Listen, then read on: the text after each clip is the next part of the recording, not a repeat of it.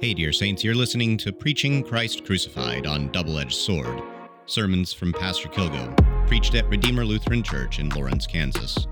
We pray that as you hear God's word, you would be strengthened in faith and love, and rejoice in the joy of the Lord's promises and kindness.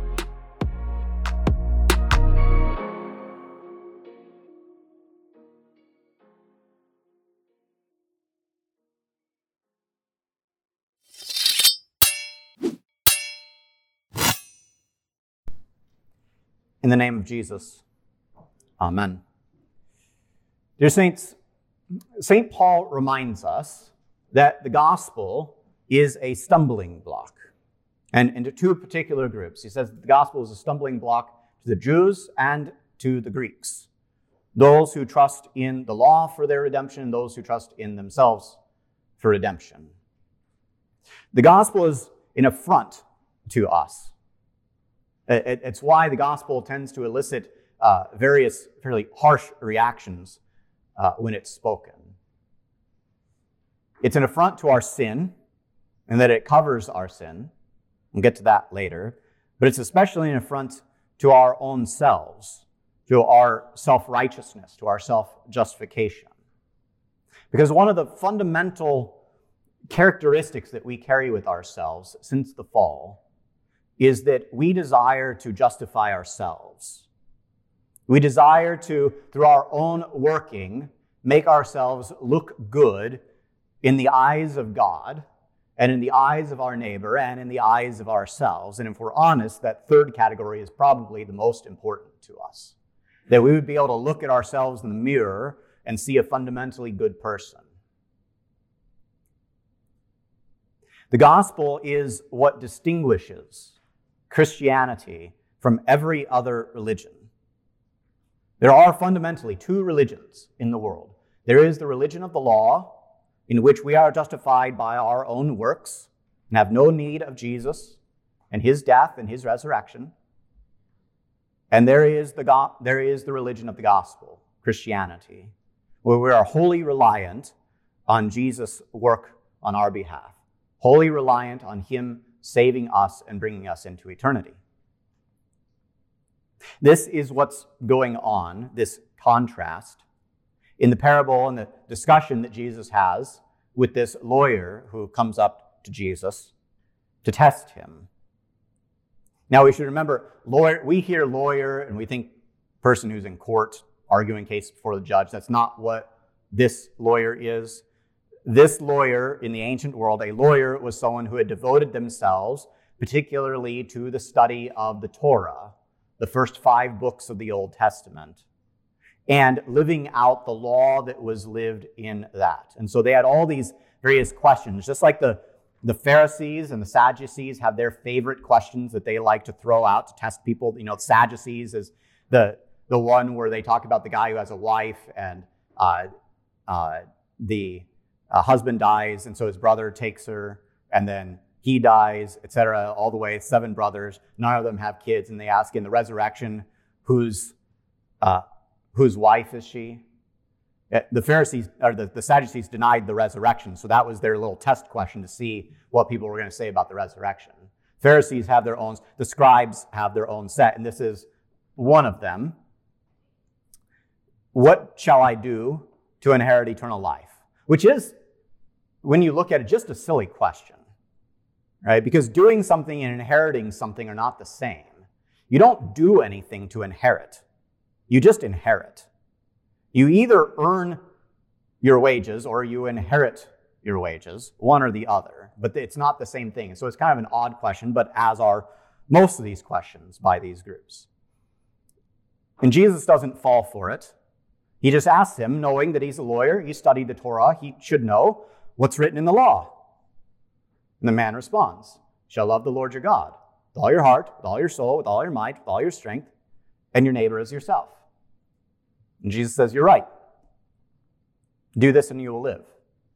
There's, there's a little bit of a nuance to that, what Jesus says there. It's start doing that and you'll live there's kind of a, a, a, poke into the, the eye of this, this lawyer. It's like you haven't even started doing this. You can tell the lawyer thinks that he's been doing this all along, And so he comes up just to kind of test Jesus a little bit, see if Jesus knows what he's supposed to be doing. And what one of the things Jesus is showing us here is we've talked about this before that, that love is simultaneously the most beautiful word in the scriptures and the most terrifying word in the scriptures. Because when it comes to the law, it is something that's never done. When, when Jesus puts this before us love the Lord your God with all your heart, with all your soul, with all your mind, with all your strength there is never a time that we can check that off. There's, you, you know, you get these, uh, uh, these various apps that'll tell you, like, you know, if you've got a, a watch that keeps track of your steps and you'll get like a, a little award, you know, you did 10,000 steps, good job, something like that, right? We don't ever get that little little note on our phone or anything. It's like, congratulations, you love the Lord your God with all your heart, soul, mind, and strength. It never, it never shows up because it's never done. There's always more. And a second is like it you shall love your neighbor as yourself. It's the same thing. It's a love that's never finished. There's always another neighbor who needs your mercy. There's always another neighbor who needs your love. There's always more work to do. Which is why Jesus says, in part, start doing this and you will live. And he can't. And we can't. And if we try, we will die by the law. Now, it doesn't mean that the law is bad. We get this a little bit mixed up. This does not mean that the law is a bad thing for us. The scriptures are very clear that the law is good. In fact, St. Paul, anticipating this, uh, just asked the question what then shall we say? That the law is bad? That the law is wicked? By no means. But the commandment is the law is good and the commandment is holy and righteous and good.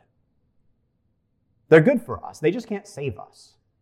They're especially good for our neighbor, but they can't save our neighbor either. And if we try, we're going to fail. It's never done. Now, there's a follow up question to this. Trying to justify himself, trying to make himself right with God still, the lawyer asks, Who's my neighbor? And we should pause and we should note that he doesn't ask anything about God here. There's two parts to the commandment love God, love your neighbor. Either he's just ignoring the commandment entirely, or he thinks that he's done this. One way or the other, he's wrong, and he just skips to uh, loving neighbor. But if, if he can define specifically who his neighbor is, then he knows who he doesn't have to love. And we have this same sort of problem too, if we're honest. That we like to figure out who exactly our neighbor is, so we figure out who we don't have to love who we don't have to serve. And that's not good. And in fact, it's, it's why this is just not a great question who is my neighbor? That's not the question we need to be asking. Jesus is going to teach us at the end of this what question is the better question and what is uh, the actual helpful question in this. So Jesus tells him this parable. You've got this man, he falls into a ditch. He's uh, uh, beaten up by robbers. He's helpless. He can't do anything. He can't pull himself out of the ditch.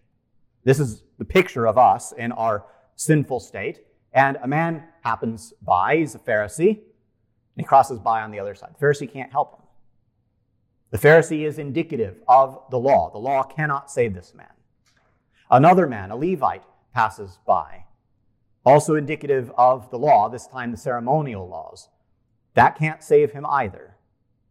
And finally, a Samaritan passes by. And this is, you, you have to imagine the way this comes across to anybody who is a Jew hearing this, particularly to this lawyer. The, the Samaritans were not looked upon favorably at all. They, they were, in fact, part of the, the people that were brought in into the northern kingdom uh, by uh, King Jeroboam, uh, one of Solomon's sons.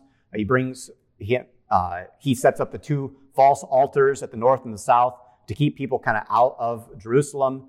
Uh, and then he ends up importing a whole bunch of people into the north, uh, and they bring in all the false worship and all the false gods and all that sort of stuff. He's, he, uh, the, the Samaritans are that group of people. They're not at all looked upon favorably. They're never the heroes of the story. They're generally not in the stories at all. But here he is the, the hero, the picture of the gospel, and the picture of Christ himself. This man comes up and he gets down into the muck, into the ditch, binds up his wounds, gets the guy's blood and filth all over him, puts him on his own donkey, takes him to the inn, pays for his care, says, I'll pay for whatever more is needed when I come back. And that's Jesus. That is entirely what Jesus is doing from his incarnation to his resurrection, that he is coming down into our filth, into our muck, getting our sins all over him, and dying for them carrying us into the inn, into the home, and paying all that is needed through his holy and precious blood so that we would be made right with God. And at the end, he asks this question. And it's very clear the answer.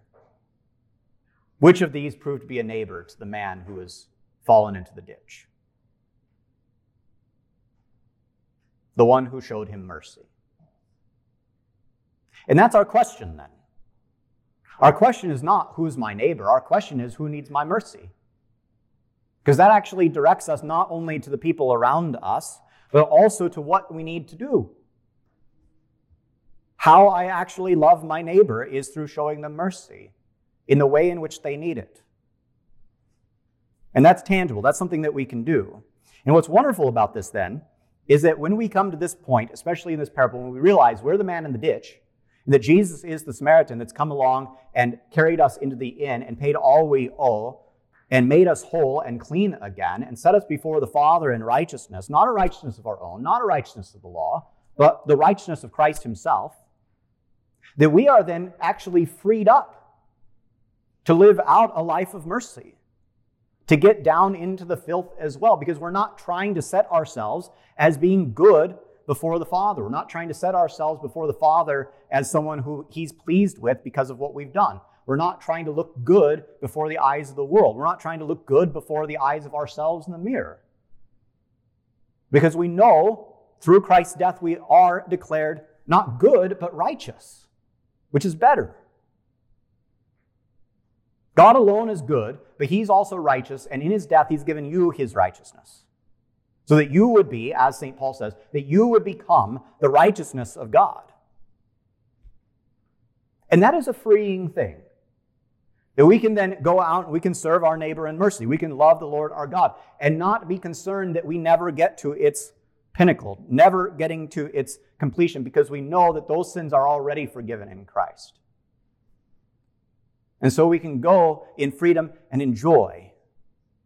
And we can serve and we can love and we can then be invited into the heavenly homes on the last day, hopefully with many neighbors, those whom we have shown mercy to. Understanding that the reason why we're showing mercy is entirely because we ourselves have been shown mercy first.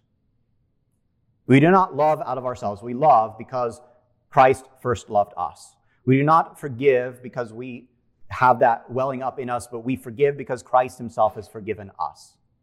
And we do not show mercy because we are intrinsically merciful. We show mercy because we are showing to others the mercy that Jesus himself has shown to us. That which we know and love and take joy in, we give that out to others.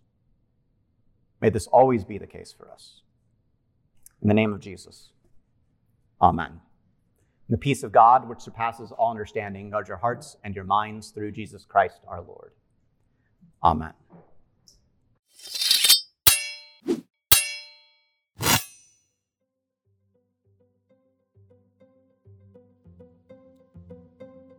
Thanks for listening to Preaching Christ Crucified on Double Edged Sword, sermons by Pastor Kilgo at Redeemer Lutheran Church in Lawrence, Kansas. We'd like to invite you to join us for church, Sundays at 10 a.m. and Wednesdays at 7 p.m. We also have Bible study at 9 a.m. on Sunday mornings and at other times throughout the week. Please visit our website at redeemer lawrence.org for more information. Thanks again for listening, and we'll catch you next time.